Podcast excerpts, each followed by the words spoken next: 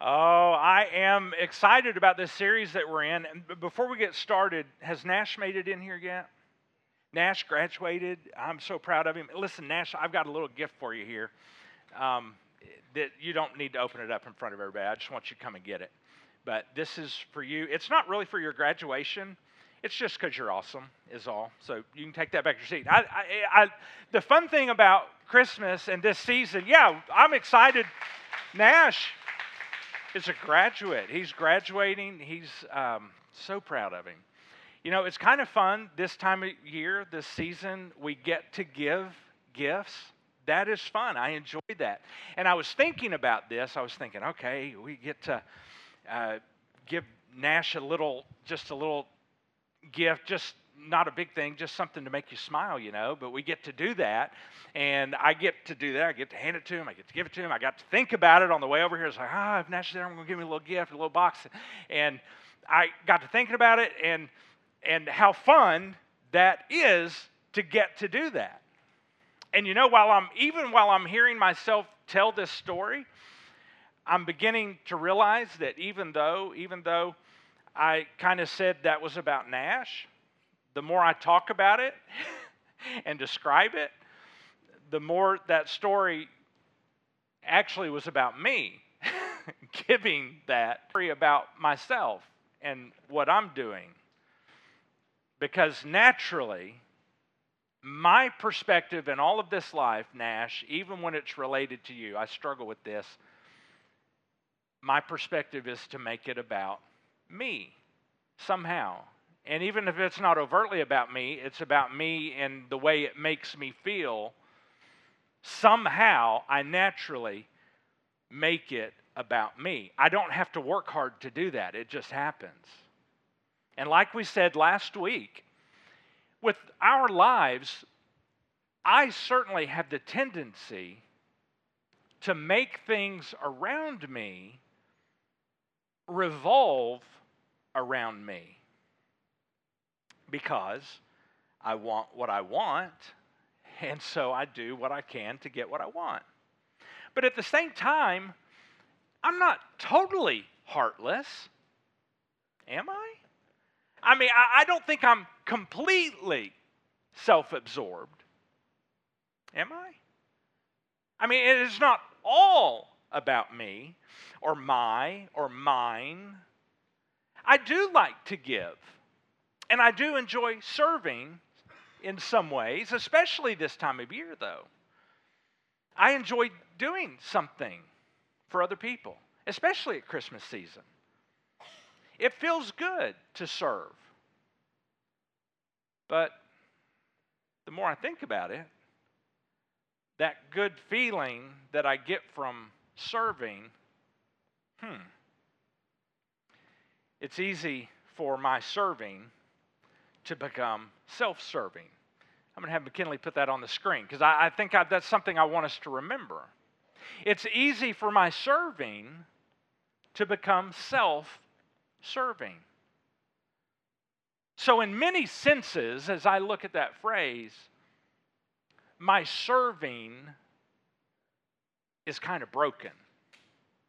But you know, that's not the only thing broken. My, my, not only is my serving broken, my giving is broken too. It seems like I, I have this little hint almost all the time of broken giving. So when I give something, there's still a brokenness to it because I usually give to somebody with some kind of expectation in return, even if it's just like, you know, anything will do. Any type of return. I mean, even a smile, if I'm given back a smile or, or a thank you or some kind of kind acknowledgement, just something, anything will do. But in that, there's this little tiny seed, a little tiny seed of self serving giving. So place that on the screen, McKinley. A little tiny seed of self serving giving and that's me. But surely, surely I'm not the only one. Don't we all, on some level, in some way, kind of do something similar? And sometimes we serve and sometimes we give in order to gain a little bit of position. Sometimes we serve and sometimes we give in order to gain just a little bit of recognition or glory. And again, all of those things are self serving, and it's self serving giving. Because you know, uh, there's just something about us that tries to make it all about us. But it was no different 2,000 years ago in the first century, it was no different for the followers of Jesus. They struggled with that very same thing. While Jesus was here on earth, the people who followed him, they struggled with that. They too were self serving, and they too had a hard time thinking about anybody else except themselves. And it was such a significant issue while Jesus was here on earth that he actually stopped more than once what he was doing to once again explain the principle that we're going to be trying to communicate this morning. And by the way, the conversation that we're going to look at today that conversation actually happened shortly before Jesus was going to be arrested and tortured and executed. So that means, in order for him to stop and take time to talk about that when it's so close to what he knew was coming, that this must have been very significant for Jesus. This morning, we're going to be reading from a first-hand account of that experience that we're going to be talking about today. So the guy who wrote this down, inspired by God to write it, but he was there when it happened. This is what he experienced and it's the follower of Jesus called Matthew. And we're going to be looking at this. And McKinley's going to have it on the screen for you. It's Matthew chapter 20. And I'm going to start reading. And McKinley, just kind of hang out here with me phrase by phrase. He's going to be, we're going to start reading in uh, verse 17. It says, And Jesus was going up to Jerusalem. And this is, we, this we know, he was headed there because he was getting ready to die there in just a few days. It says, as he was going up to Jerusalem, he took the 12 disciples aside privately. So he's telling them something he's not telling everyone. And he told them what was going to happen to him. So here's what's coming. Jesus is saying, okay, guys, listen. It has all come down to this, fellas. It's all come down to this. Here's the game plan. And everything we have done so far, and in fact, all of history before this, has all led to this moment that's coming up. And here's what he says in verse 18 He says, Listen, he said, we're going to Jerusalem where the Son of Man, that's me, Jesus is saying, will be betrayed to the leading priests and teachers, uh, the teachers of religious law. They will sentence him, fellas, don't forget, that's me. They will sentence him to die. Verse 19. Then it's not over. They will hand him, he's saying me, over to the Romans to be mocked, flogged, whipped, flogged with a whip, and then ultimately crucified. Jesus is saying, fellas, I'm going to die. And it's going to be horrible. It is going to be gruesome. It is going to be painful, but this has been the plan the whole time. This is not an accident, it is a plan. And then he goes on. He says, But, so all that's going to happen, but on the third day, he, Jesus is saying, me, will be raised from the dead. And he's like he's looking, it's as if he's saying, Okay, guys, are you with me? Do you understand? You got it? All right, everybody hand in. Ready? Ready, set, break. Let's go to Jerusalem. He goes on, though. Passage doesn't end. Verse 20.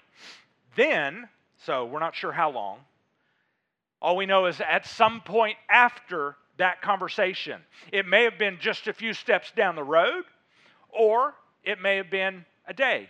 I don't know. We don't know. A very uh, some amount of time. It couldn't have been long. Some amount of time happened. It says then, the mother of James and John, the sons of Zebedee, came to Jesus with her sons. Uh oh.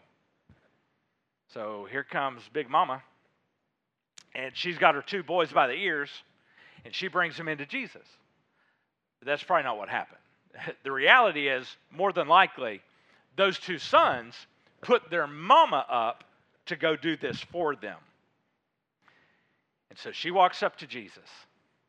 As the Bible says, Matthew records it. He says, She knelt respectfully to ask a favor. Verse 21. Jesus says, What's your request? He asked. She replied, In your kingdom, please let my two sons sit in places of honor next to you, one on your right and one on your left. Now, this may not seem so significant to us, but 2,000 years ago, in their culture at that time, this was a big request on Mama Bear's part. This was huge. You see, the place on the right side of a king was considered the highest place of honor right under the king. So it had the most honor and it had the most authority right under the king. So to be, se- to be seated on the right hand side of Jesus in his kingdom, well, that's a big request that she's sons. But we have a problem because Mama Bear has two sons, Dos sons. And here's where this text marries the culture perfectly seamlessly. Because in that culture, at that time, in the first century, when there were two people of honor, it didn't matter which one was on the right and which one was on the left. If they were two people of honor, two special recognitions, it didn't matter. The right and the left were considered then, for those two people of equal position, they were considered equal. The left and right was just as good. And that's what she's asking for. That would be the case here for these guys. If Jesus let them sit, it would be two equals directly under who was ruling that, that kingdom, which would be Jesus. It was equally prestigious, equally significant. Now back to Jesus, verse 22. But Jesus answered by saying to them, You don't know what you're asking. Are you able, he says, to drink from the bitter cup of suffering I am about to drink? It's as if Jesus is saying, Listen, fellas, you have no idea what you're asking. Guys, you don't understand. If you want to be on my right and you want to be on my left, okay, well, that is getting ready to happen. All right, it's going to happen. In just a couple of days, it's going to happen. Yeah. In a matter of days, guys, someone is going to be right beside me. There's going to be one on my right, there's going to be one on my left, and they're not going to be just hanging out with me. Uh-uh, not hanging out. They're going to be hanging from a cross. And I don't think you want to. I don't think you're ready for what you're asking. I don't think you're ready for that to be on my right and to be on my left.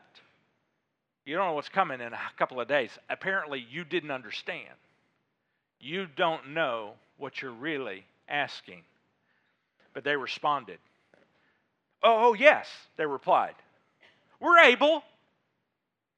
Verse 23, Jesus told them, You will indeed drink from my bitter cup. Just not yet, guys.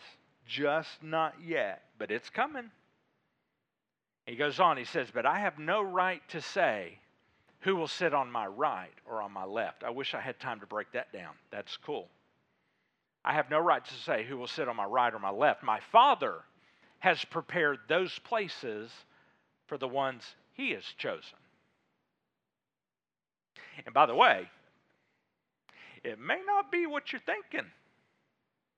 It might not be on a throne. It might be next to me on a cross. It's as if Jesus is saying, but listen, we've been over this enough. Let's move on. finally, let's move on. Verse 24. When the other disciples heard what James and John had asked, they were indignant.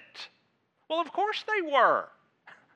The audacity of those two yahoos stepping up and looking forward to the most honorable positions beside Jesus.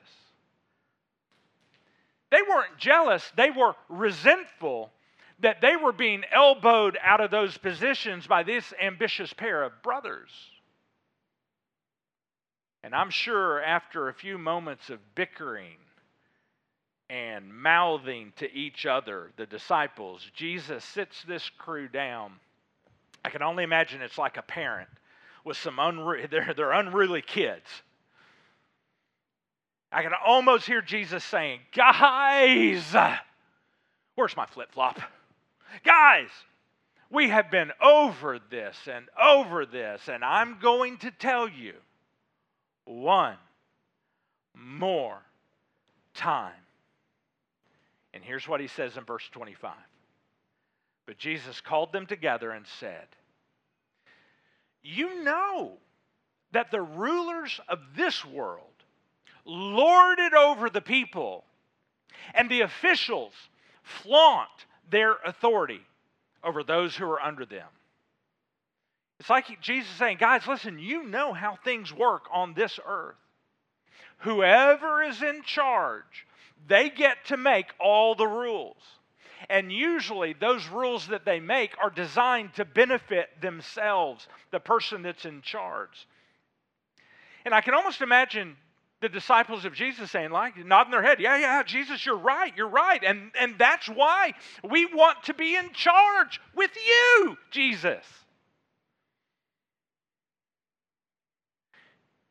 It's like Jesus is trying to say, fellas, you know, you know that they use their position of authority to bear down and to burden and to press down and keep down the people who are below them. Because it happens everywhere, right? Isn't that true even for today? That happens in business. It can happen in government. It can happen at school. It can happen on the playground. And as Jesus is describing this, I can imagine the disciples nodding their head. Yeah, yeah, yeah, Jesus, yeah, because we understand that. Because the Romans are doing that to us right now, they're thinking possibly. They're lording it over us right now at this very moment. Jesus goes on, he tells them, verse 26, but among you, it will be different. What do you mean, Jesus? Different? Different how? He says, Whoever wants to be a leader among you, this is how different must be your servant. Verse 27, he says, Whoever wants to be first among you must become your slave. And if that's not clear enough, Jesus' next statement makes it crystal clear. Verse 28 For even the Son of Man, okay, fellas, don't forget, that's me, Jesus. For even the Son of Man came not to be served, but to serve others.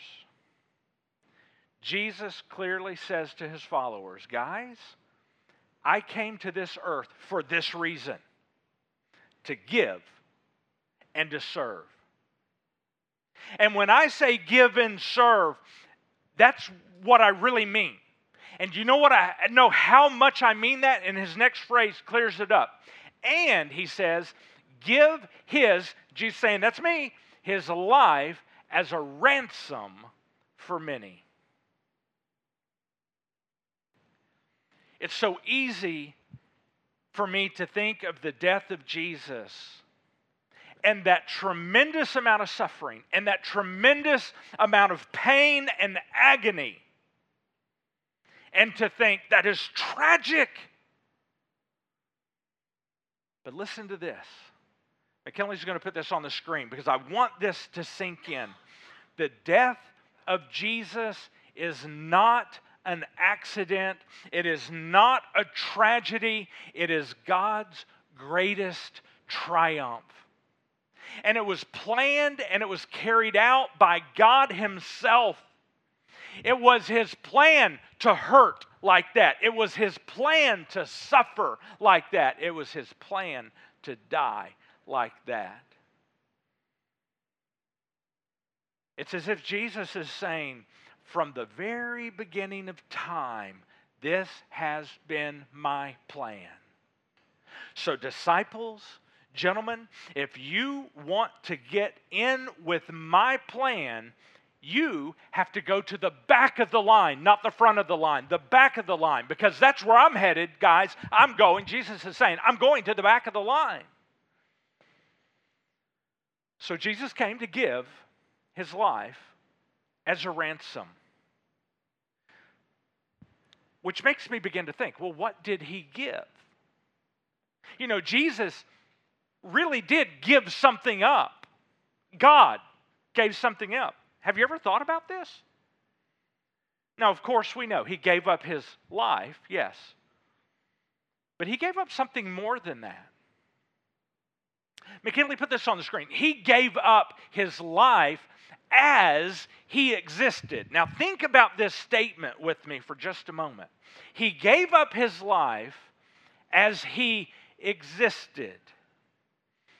Jesus, and this is what we celebrate at Christmas, Jesus eternally stepped out of heaven, and whatever existence that Jesus had before he came to this earth as a man, he stepped out of that. He willingly left that existence, whatever it was, to become God with a bod.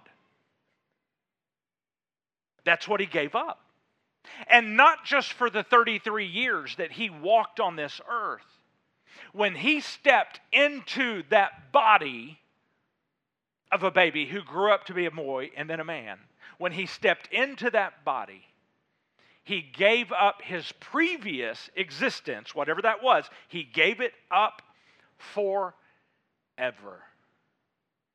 Jesus stepped down to us forever. Whatever Jesus was before the virgin birth, because Jesus didn't suddenly exist at the virgin birth. Jesus, we're told, was there as the voice of creation all the way back from the beginning of our time. Jesus goes back before the beginning of time. And whatever existence he had, he's never going back to that. Wow, that's something. He gave that up. Not only is he giving that up, and then, McKinley, give us this. He, he, he, he took that human life that he put on. And he gave that up too. He gave that life up, that physical life up to suffering and to torture and to death. And Jesus experienced in that the brokenness of all of this world without him being broken. Jesus experienced all of that sin, our sin, my sin and your sin and their sin and the sin to come. He experienced all of that sin of the entire world and the consequences, not just the sin, the consequences of that sin without him ever sinning. It was our sin that he experienced. And then, as he said, to finish the task, he defeated the death and he walked out of that tomb alive again. And Jesus was alive then. And don't miss this Jesus is still alive right now. And he will be alive, alive, living for eternity. God with flesh and bone. And it cost him his life. It cost him suffering. It cost him death. And now he has life again because he walked out of the tomb. He has life again, but God is still, Jesus is still God with a bod. That sounds like love to me. Doesn't it sound like love? So, yes, Jesus gives. And you know what? He told us to give too. He gives, and He told us to give. So he gives and I give. And, and when all of the eyes come together that make up the church, you and me and, and them and, all, and the folks in Malvern and even the other churches in, in the area, even when all the eyes who make up the church give, then we give. And here's what it looks like. Thank you, McKinley. He gives, I give, we give. We, the church, give. He gives, I give, we give. But wait! There's more. You see, giving and sharing, while they are connected, they are also different. There's certainly different cost involved to giving and serving. So Jesus goes on to say this. Here's the next phrase For even the Son of Man came not to be served, but to serve others. Now, if anyone ever deserved to be served, it would be Jesus. It'd be God. God deserves to be served. He deserves it. But instead, He came to serve. Now, that also, to me, sounds like love, doesn't it? And no matter how deep you look into the motives, no, no matter how much you dissect the, the actions uh, of God and the motives of God, we will never find a layer of God that is not pure love. And God, Jesus, is serving out of that love.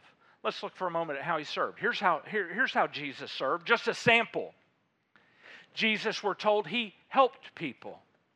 He taught people. He fed people. He healed people. He forgave people. He invited people. He prayed for people.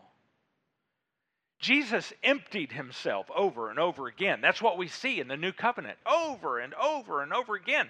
In fact, put this on the screen Jesus emptied himself and kept emptying himself. Isn't it interesting how the sacrifice of Jesus, that service of Jesus, is almost relatable for us? I'm not talking about the, the stepping out and dying on the cross part. I can't relate to that. But I can relate to this Jesus that we see in the new covenant who steps up at a wedding and begins to serve at a wedding. I, I, can relate more to this Jesus who sees hungry people, his followers around him, and he steps up and he feeds those people. I can relate to Jesus who loved those people and who served people. But it's so difficult to imagine this person of God. In fact, whatever I imagine about God, I'm just going to go ahead and say it's probably inaccurate and wrong what I can imagine about God. It's so difficult to know who God is and understand what He's like and, and understand about Him because we, it's so difficult, but that is until Jesus. Because before Jesus stepped on this earth, God is spirit. How do we know God the Spirit? And understand God the Spirit and comprehend God the Spirit. And how do we relate to God the Spirit? That's difficult. But when Jesus stepped onto the scene, and when Jesus said, serving, yeah, yeah, it's just who I am, I serve, which means it's who God is. Listen to this passage in uh, this was written down by another first-hand account one of the guys that we were talking about a moment ago that said, Hey, I want to sit on your left or right. This is the guy who wrote this. This account, he records it. John chapter 14, verse 6. Jesus told him, so he's talking to his followers. He says, I am the way, the truth, and the life. No one can come to the Father except through me. If you had really known me, he describes this, if you'd really known me, you would know who my Father is. Listen to what he's saying. He's going to break it down further. From now on, you do know him, the Father, the God, the Spirit. You do know him. And you have actually seen him. And Philip's like, What? Why? I don't understand. Lord, Lord, he says in verse 8, Show us the Father. Please just show us the Father and we'll be satisfied. And Jesus replies in verse 9 Have I been with you all this time? He says. Philip, and yet you still don't know who I am?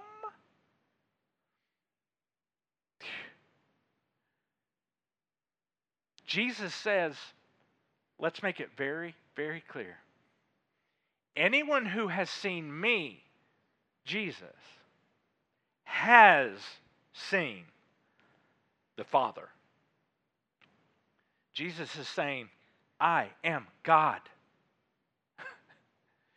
the same. Ta da! It's me. So let's think about this. If Jesus is helping at that wedding, that's God helping at that wedding. If Jesus cooks his followers breakfast on the beach, that's God cooking breakfast on the beach. Jesus serves, which means that is God, not figuratively, literally, that is God serving.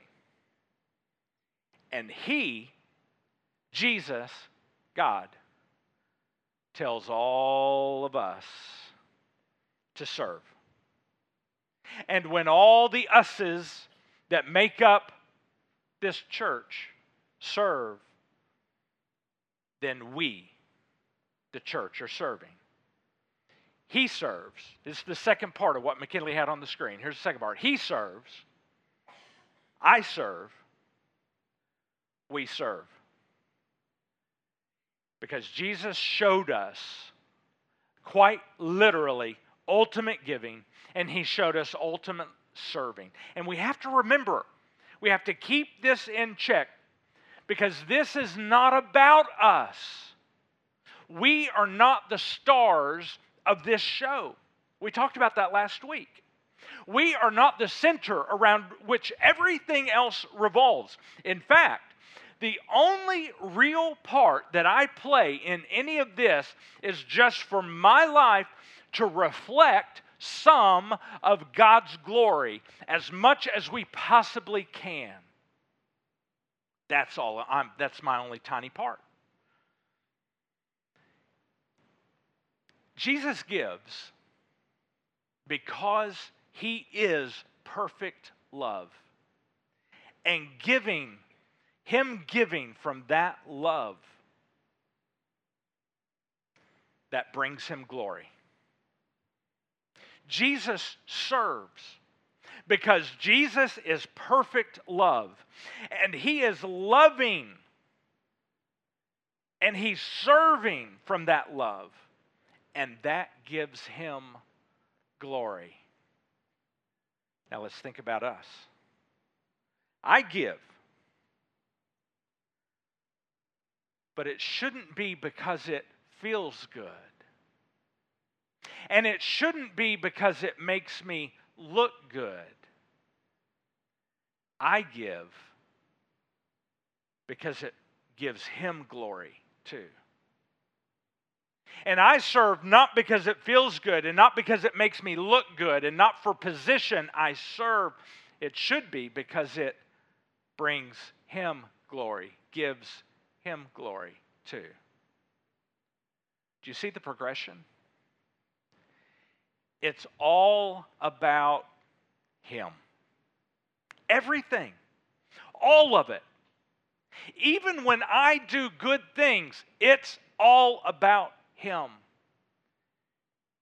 And I can only do them because He is good. And I'm simply reflecting that glory. Or it's self serving and self serving giving.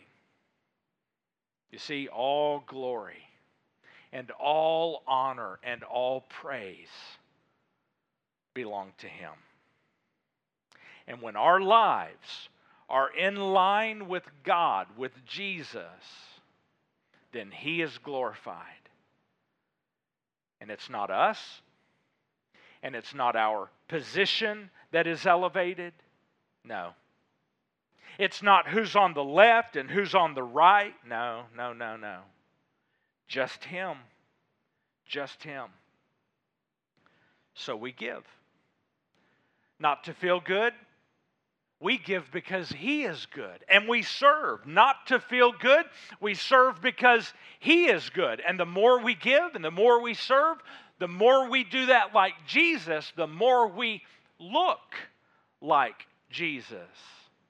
And the more that the world around us will know how good He is. Because right now, this present day, they can only see Jesus through us. And that's not an accident, that's his plan. And I want to say this. Let this sink in over the course of the week. Perhaps the reason why the current two generations, the millennials and also Generation Z, perhaps the reason why they are running away from God and the church in numbers larger than we have ever recorded. Perhaps one of the reasons is because the people who called themselves Christians look nothing like Jesus.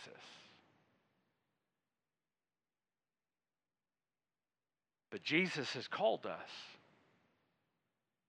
And here's the bottom line McKinley's going to give us the whole thing. He gives, so I give. That means we give. He serves, so I serve. And we serve. And the last part of that, not so we look good. No. Because it shows that He is good. We give and we serve because it glorifies Him. It has nothing to do with us. And I'm sure you know where we're headed this morning. We want you to give. And we want you to serve this morning. And we want you to keep giving and keep serving because the more you do, the more it glorifies God, the more it makes your life look like Jesus. And so keep giving and keep serving. Now, this morning, as a next step, we can't sign you up today to serve your neighbor. McKinley, stick that on the screen for me. We can't sign you up to serve your neighbor this morning. We just want you to go and do that.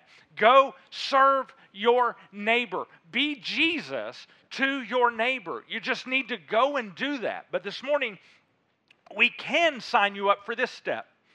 The next step says this sign up today to serve on Sundays times, I want to say this to you. Welcome to the family. You are in, you are part of us, you are part of our family here.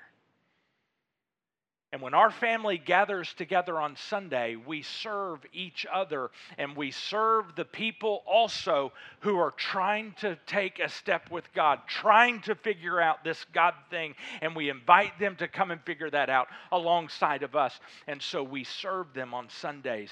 And if you're not yet on a Sunday serving team, we invite you to be. We want you to be. And if you will just check this on your connection card today, you are not today signing up to be on a serving team. So we're not going to like take it and say, here, here's a contract, you signed the contract. It's just saying, I want information about how I could serve on Sundays. And we're going to get you information. That's all it is. But we do invite you to sign up today. Maybe you're already on a serving team on Sunday, but you don't serve every single week. Sign up and we can put you on a second team too. I think we should do something on a Sunday serving team just about every week.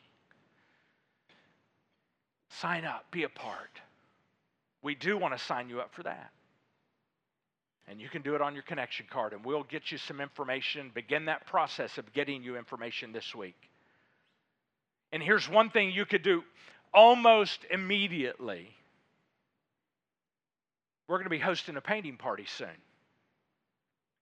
It's going to be more painting than party.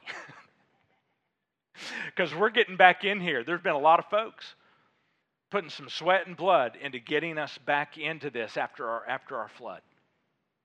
And we got a lot of walls that we're going to have to paint. And we're going to be doing that. Uh, Cole's going to be getting us information on that, how we can participate that on, on an evening, a couple of evenings, We're going to get as many people together as we can and get some paint done, coat one, and then they're going to come back and do a coat two. You could sign up to be a part of that. But please don't misunderstand what I'm saying, though. The painting party, we want you to be a part of that. Yes, we do. But that doesn't replace coming together and serving together on a Sunday. We encourage you, invite you to do that. I am so honored. If you don't know my story, you don't yet. You will one day if you don't know it yet. But if you don't know my story, you don't yet understand how honored and humbled I am to get to be a part of you. To get to be one of your pastors, I don't deserve it. I shouldn't be allowed to walk into the building where a church meets, they should look at me and say, hmm, not you. And I'll be honest, there's a lot of people who know me, who know the old Harley, and that's what they that's that's how they have done me. They've they've written me off and they and no more did they have anything to do with me. I lost everybody. You don't know how humbled I am. And honored I am to get to be a part. Uh, you know, to mop floors at the, the church building where the church gathers in Malvern, to mop floors. I'm honored to do that.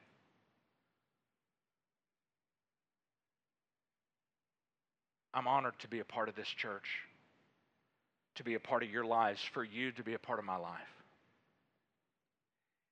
And from that position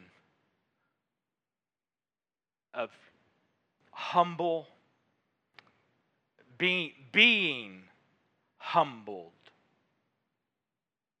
the events of my life that have humbled me, from that position, I would like to lead us in a closing prayer before we sing about our Jesus together. Let's pray. Jesus, for even you, God Himself, came to this earth as a baby, a human. You didn't come to be served. You came to offer that life to pain and humiliation and mockery and suffering and death for me.